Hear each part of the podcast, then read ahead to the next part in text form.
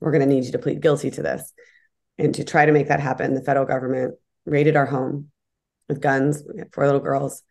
They seized all of our assets via civil forfeiture. My husband was never charged with a crime. But in America, the government can seize your assets based on the suspicion that they're related to a crime. And the government in May of 2020 took every dollar we had and uh, they didn't freeze it like they literally took it. And we didn't have the opportunity to fight to get it back until February of 2022.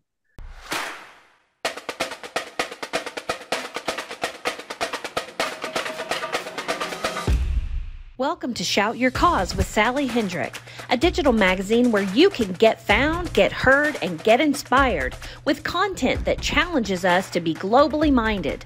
Our focus is on raising awareness around social justice issues, cultural differences, and to bring you the people dedicating their lives to tackling challenging topics as their way of giving back. Let us be your advocate to make your voices heard around the world.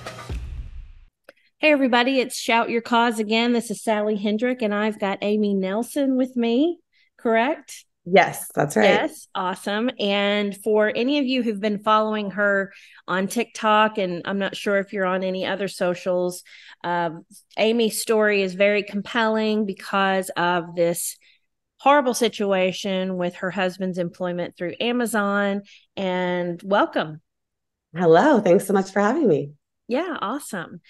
So let's go into some of like what was going on in your life before all of this happened with Amazon. Do you even can you even think about it? it's always like before the event, after the event?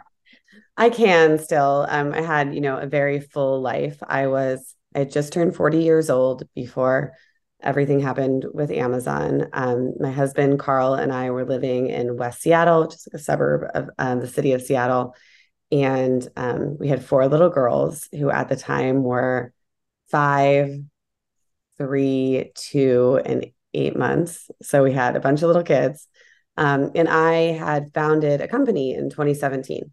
Everything with Amazon started in 2020, but in the three years leading up to that, I had transitioned from my own legal practice to founding a company called The Riveter, which was built with the idea of um, creating co working and events and content uh, focused around working women who were, you know, building their own businesses or consulting or freelancing or had side hustles, but creating community for those women and giving resources to help them grow their businesses. So it had been a wild ride in the years leading up to the Amazon debacle. I had taken the Riveter from an idea to a company with like 130 employees. We'd raised $30 million. We built co working spaces in six states. We had 10 spaces. We had tens of thousands of members. So, and then COVID happened um, COVID happened, you know, COVID happened, I said, like in Seattle, where the world really shut down on um, Friday, March 13th. And that really kind of led to my business contracting a ton uh, and changing. And then two weeks later, the FBI knocked on our door. So tell me a little bit more about the Riveter. I find that very interesting because I happen to be a coach for social media content for women entrepreneurs. And yes, I have that going. I also run an ads agency, social media ads. Oh, that's great. Um, so you know, I I had when I was pregnant with my second daughter, I'd been a litigator for a decade. And in my own personal experience, I was kind of like, how do I do this and parent. And my husband travels all the time. We don't live near family. I think this is a something a lot of, of, of people experience as they're navigating caretaking, whether it's of kids or their own parents, and you know their work years. And I knew I wanted to work. I loved working, um, but I was really struggling within corporate America, where I had to be at a desk every day with a commute and wanted something with more flexibility. And so I thought I would start my own legal practice, which was not very creative, but it's what I knew how to do. And then I started going to classes on like how to start an LLC, you know, how to write a business plan. And all of these classes in the Seattle area were at spaces like WeWork, and they were all men.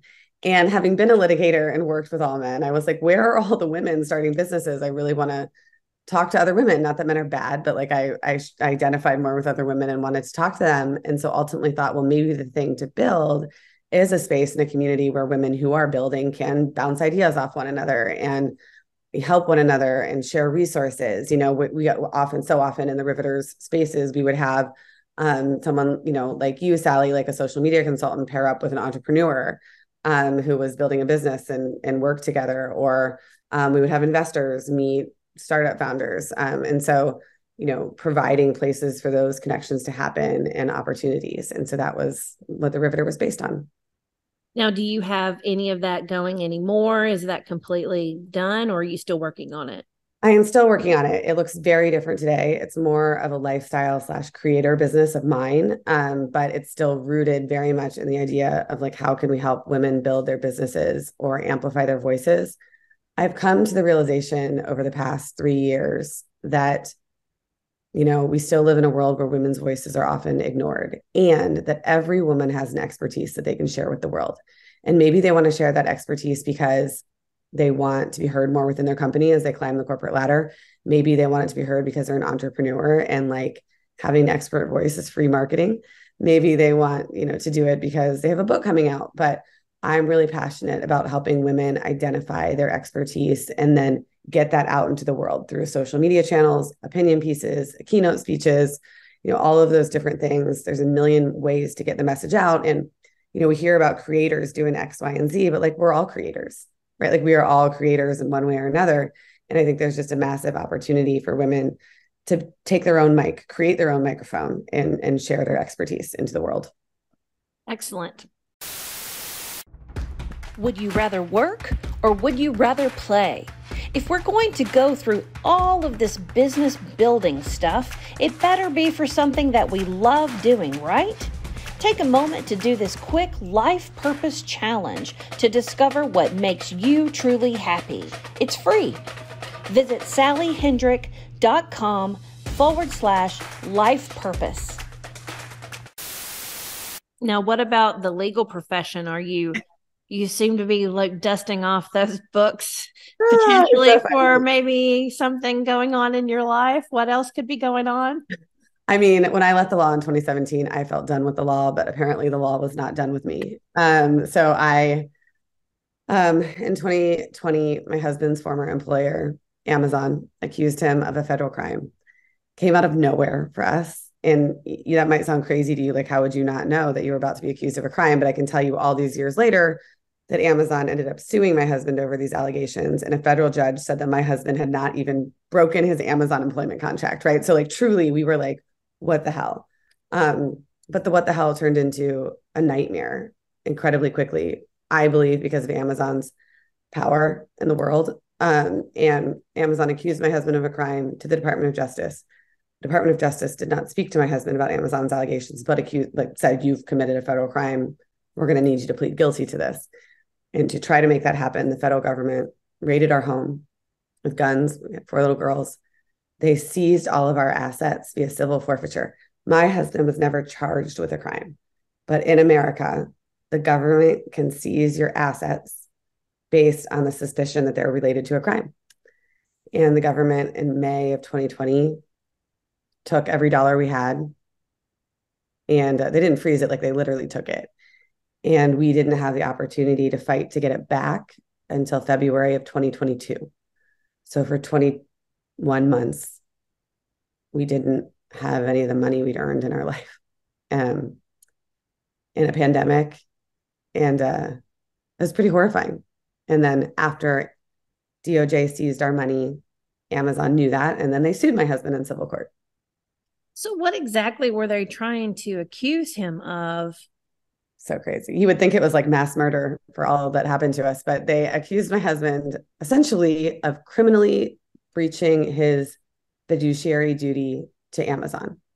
Um, it's called private sector honest services fraud. It's a crime I'd never heard of. It is like rarely, rarely char- like private. It's usually a crime. Public sector honest services fraud is like when a politician gets bribed to do something, and like you see that in the news kind of frequently. But private sector honest services fraud is this like very esoteric, rarely used criminal statute um, and over the course of many years, what we learned is that Amazon had broken a contract on February 19th with a real estate developer. And the only way they could break that contract, which was worth $500 million, is if the real estate developer pled, pled guilty or was convicted of a felony. So that was on February 19th, 2020. And on February 20th, 2020, Amazon's lawyers met with the Department of Justice to seek criminal charges. Now, and, were they only going after your husband, or was there anybody else involved at Amazon? So their main target didn't work at Amazon. Their main target was this real estate developer that they broke the contract with. His name is Brian Watson. Um, and they said that Brian Watson paid my husband and another Amazon employee kickbacks in order to secure real estate development deals. Um, this didn't happen, and my husband's never been charged with this crime. Um, but Amazon, you know, went at that full bore. um, um, and so, because otherwise, if there is no felony of Brian Watson, if there's no fraud of, you know, the person they broke the real estate development contract with, they're going to owe him hundreds of millions of dollars. So they had a quite a financial incentive to try to go secure these felony charges. Yeah. And it seemed like that was the only out that they potentially had was to charge your husband with a federal crime. Yep. And yep. I find it very disconcerting that they were able to meet with the Department of Justice or is it the Department of mm-hmm. Justice so right. many times. Yeah. And yeah. Um, trump I mean, up these these mm-hmm. accusations. Right. Yeah. I mean, a little bit more about that. I think, um, Sally, one thing that's really, really interesting in my family's case, and if I was an outside observer and not living it, I would find it even more interesting rather than terrifying. But um, usually, when someone accuses you of a crime to the Department of Justice, the Department of Justice, like, first of all, decides if they'll even meet with you and listen to your crime. Like, if you think about the Olympic gymnasts, the dozens of them that said Larry Nassar raped them and no one listened to them, right? So the Department of Justice doesn't even have to listen to you. But if they do listen to you, usually you meet them with them like one time, and then they go off and independently investigate the alleged crime. Now, the other thing that happens usually is that when you're accused of a crime to the Department of Justice, like you never really get to see like what the accuser said to the Department of Justice. Like you're not privy to the communications, like emails between DOJ and the accuser.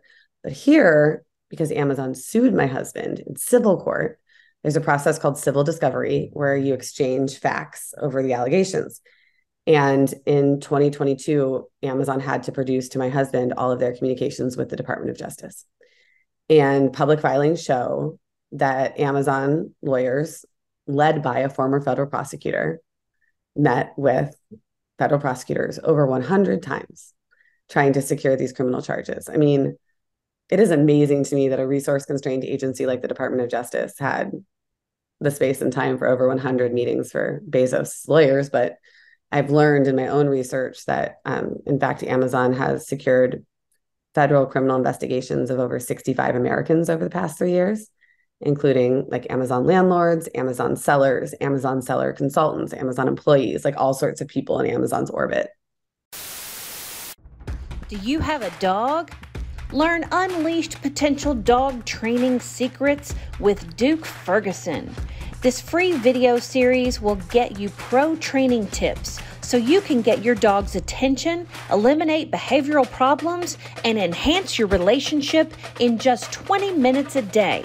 Sign up at sallyhendrick.com forward slash dog training.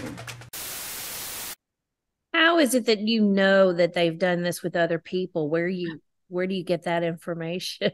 oh, it's really funny. A friend of mine the other day was like, you know, uh, Nancy Drew was able to do what it took two Hardy Boys to do. And you kind of remind me of Nancy Drew. It's like, that's funny. And I loved Nancy Drew as a kid. But so I um, did a lot of research. Like part of my coping mechanism for surviving this really horrifying experience has been to just try to research and pin down the facts and understand how this happened.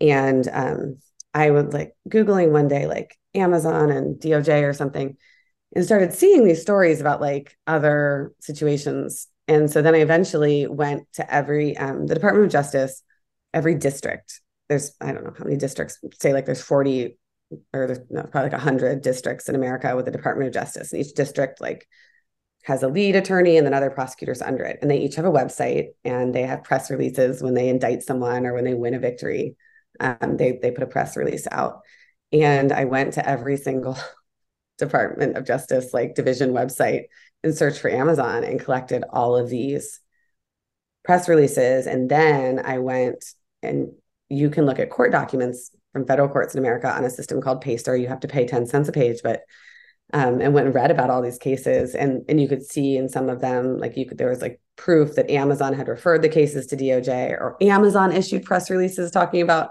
how they'd referred the case to DOJ and it was just like this is kind of crazy. And then I went to LinkedIn started looking at all the former federal prosecutors and FBI agents that worked at Amazon. And it's like hundreds of former federal prosecutors and FBI agents work for Amazon. And you're like why?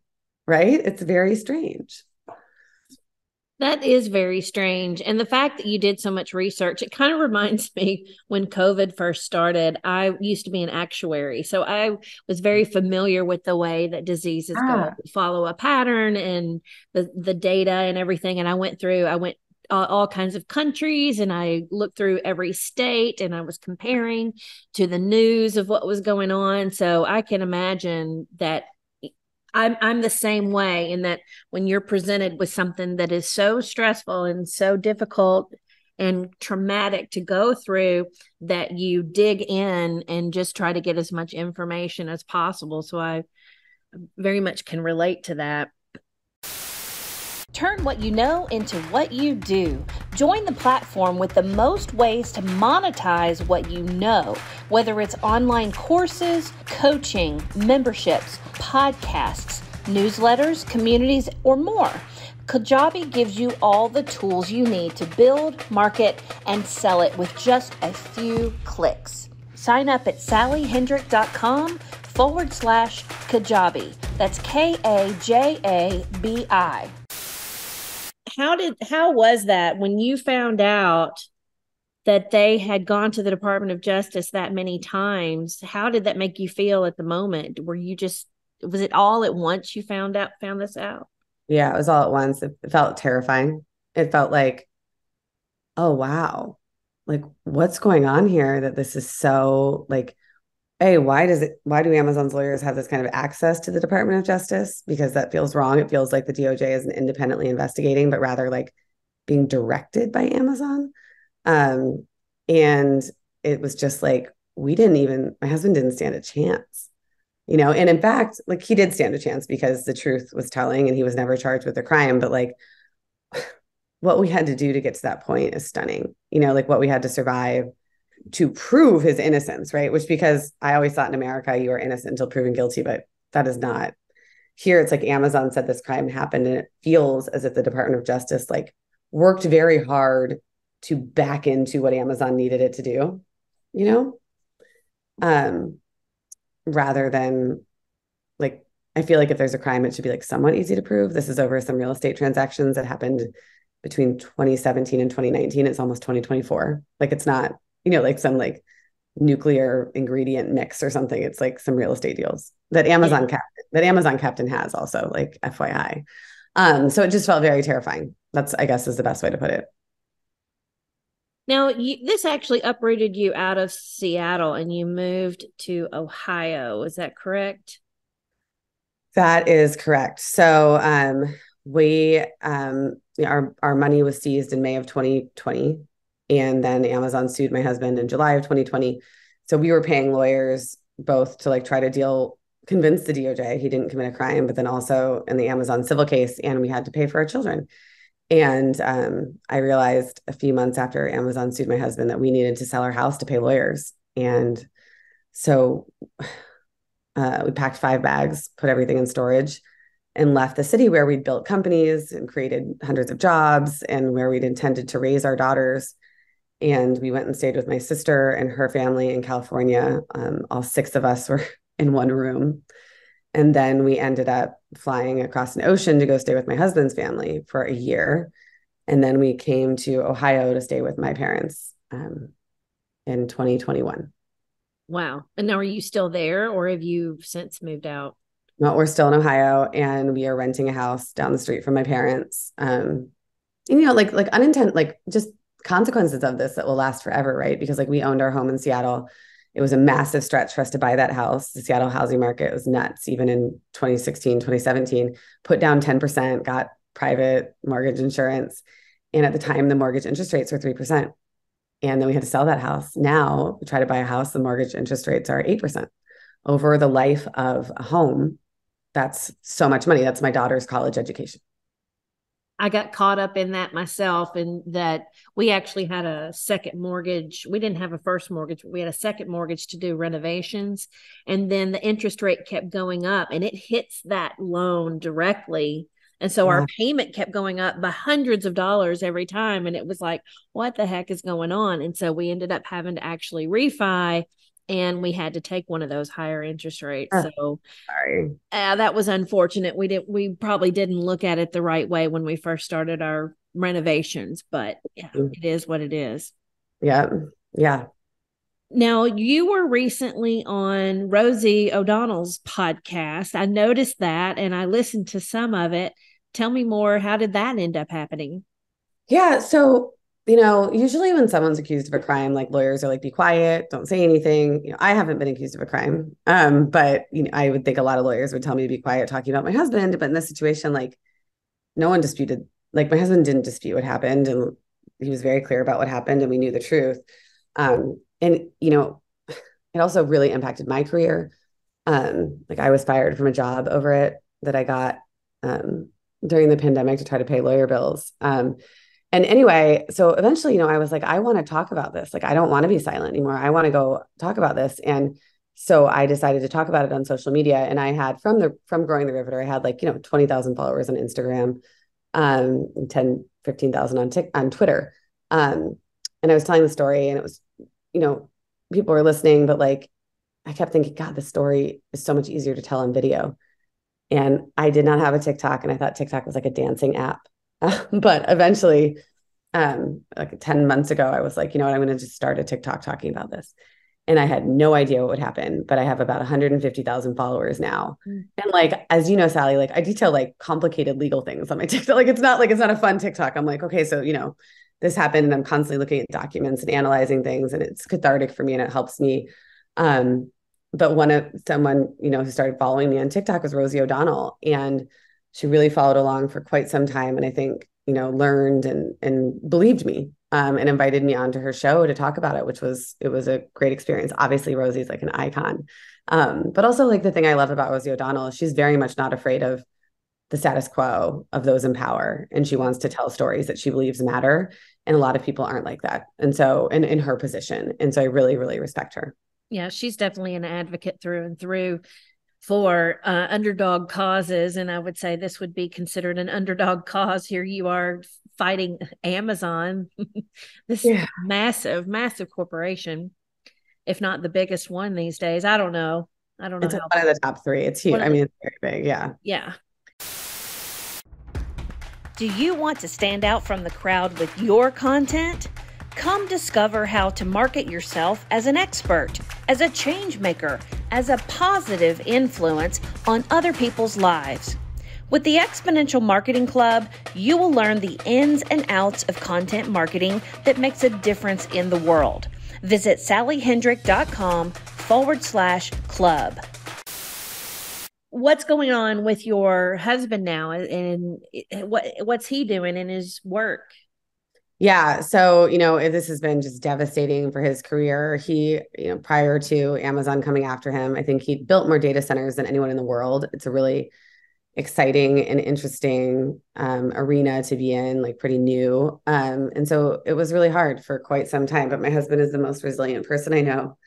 And he's back out there working and building. And I'm so proud of him. Um, and anybody who works with him would be lucky because he knows more about data centers than anyone. Um, and so he's just, you know, I can't imagine being him and having to get up every day and knowing that like all these people just think you're a criminal because somebody said you were, you know, and what that mm-hmm. what that means and what that does. Um, it's funny. I was. Do you watch Yellowstone?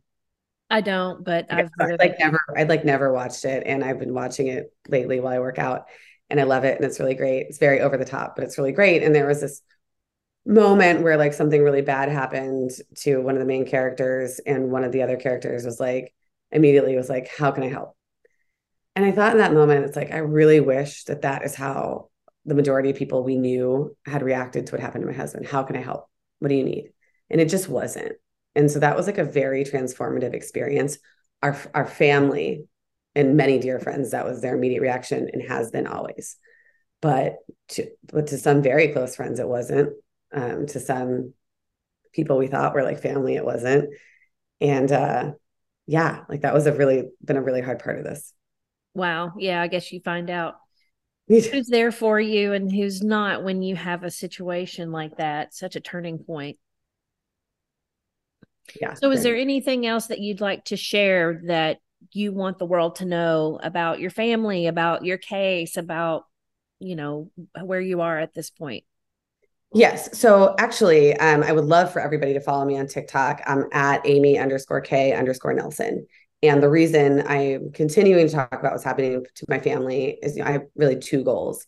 One, I want to prevent Amazon from doing this to anybody else because it was almost impossible that we survived. And I don't think big companies in America should be allowed to dismantle American lives and try to imprison people to get out of paying contract damages. Um, and like, but like more writ large, I mean, corporate power in this country is stunning. Um, and I, I, just think we need to hear more of these stories. So we put it in check. Um, and then, second, I mentioned the government had seized our bank accounts for 21 months under this um, legal protocol called civil forfeiture. I didn't know civil forfeiture existed in America. I do not think the government at any level, state, federal, or local, should be able to seize your assets without proving a crime, let alone without charging a crime. And so I really want to work on advocacy reforms for civil forfeiture. And as uh, I create more space in my brain, healing from this trauma and working to pay off our lawyers, um, I really want to work to advocate for change with civil forfeiture. Civil forfeiture primarily does not impact folks that look like me who are white.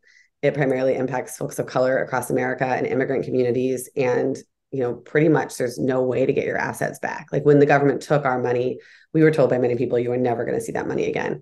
And we were able to fight like hell. And I'm a lawyer and like, you know, like my husband's dad's a lawyer. Like we had a lot of resources to bring to bear to this to maybe not monetarily, but to be able to work, to work the case. Right. And so mm-hmm. um yeah, I just really want to advocate for reform of civil forfeiture because it's deeply unfair.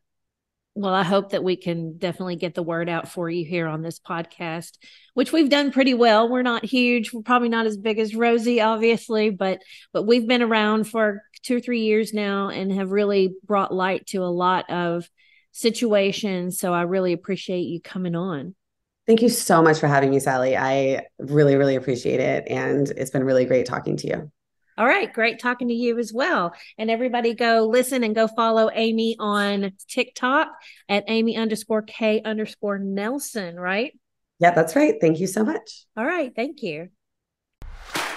Thank you for listening today. My name is Sally Hendrick. Be sure to visit our website for show notes and more information on how you can inspire others. If you would like to contribute content to our magazine, please apply on our website at shoutyourcause.com.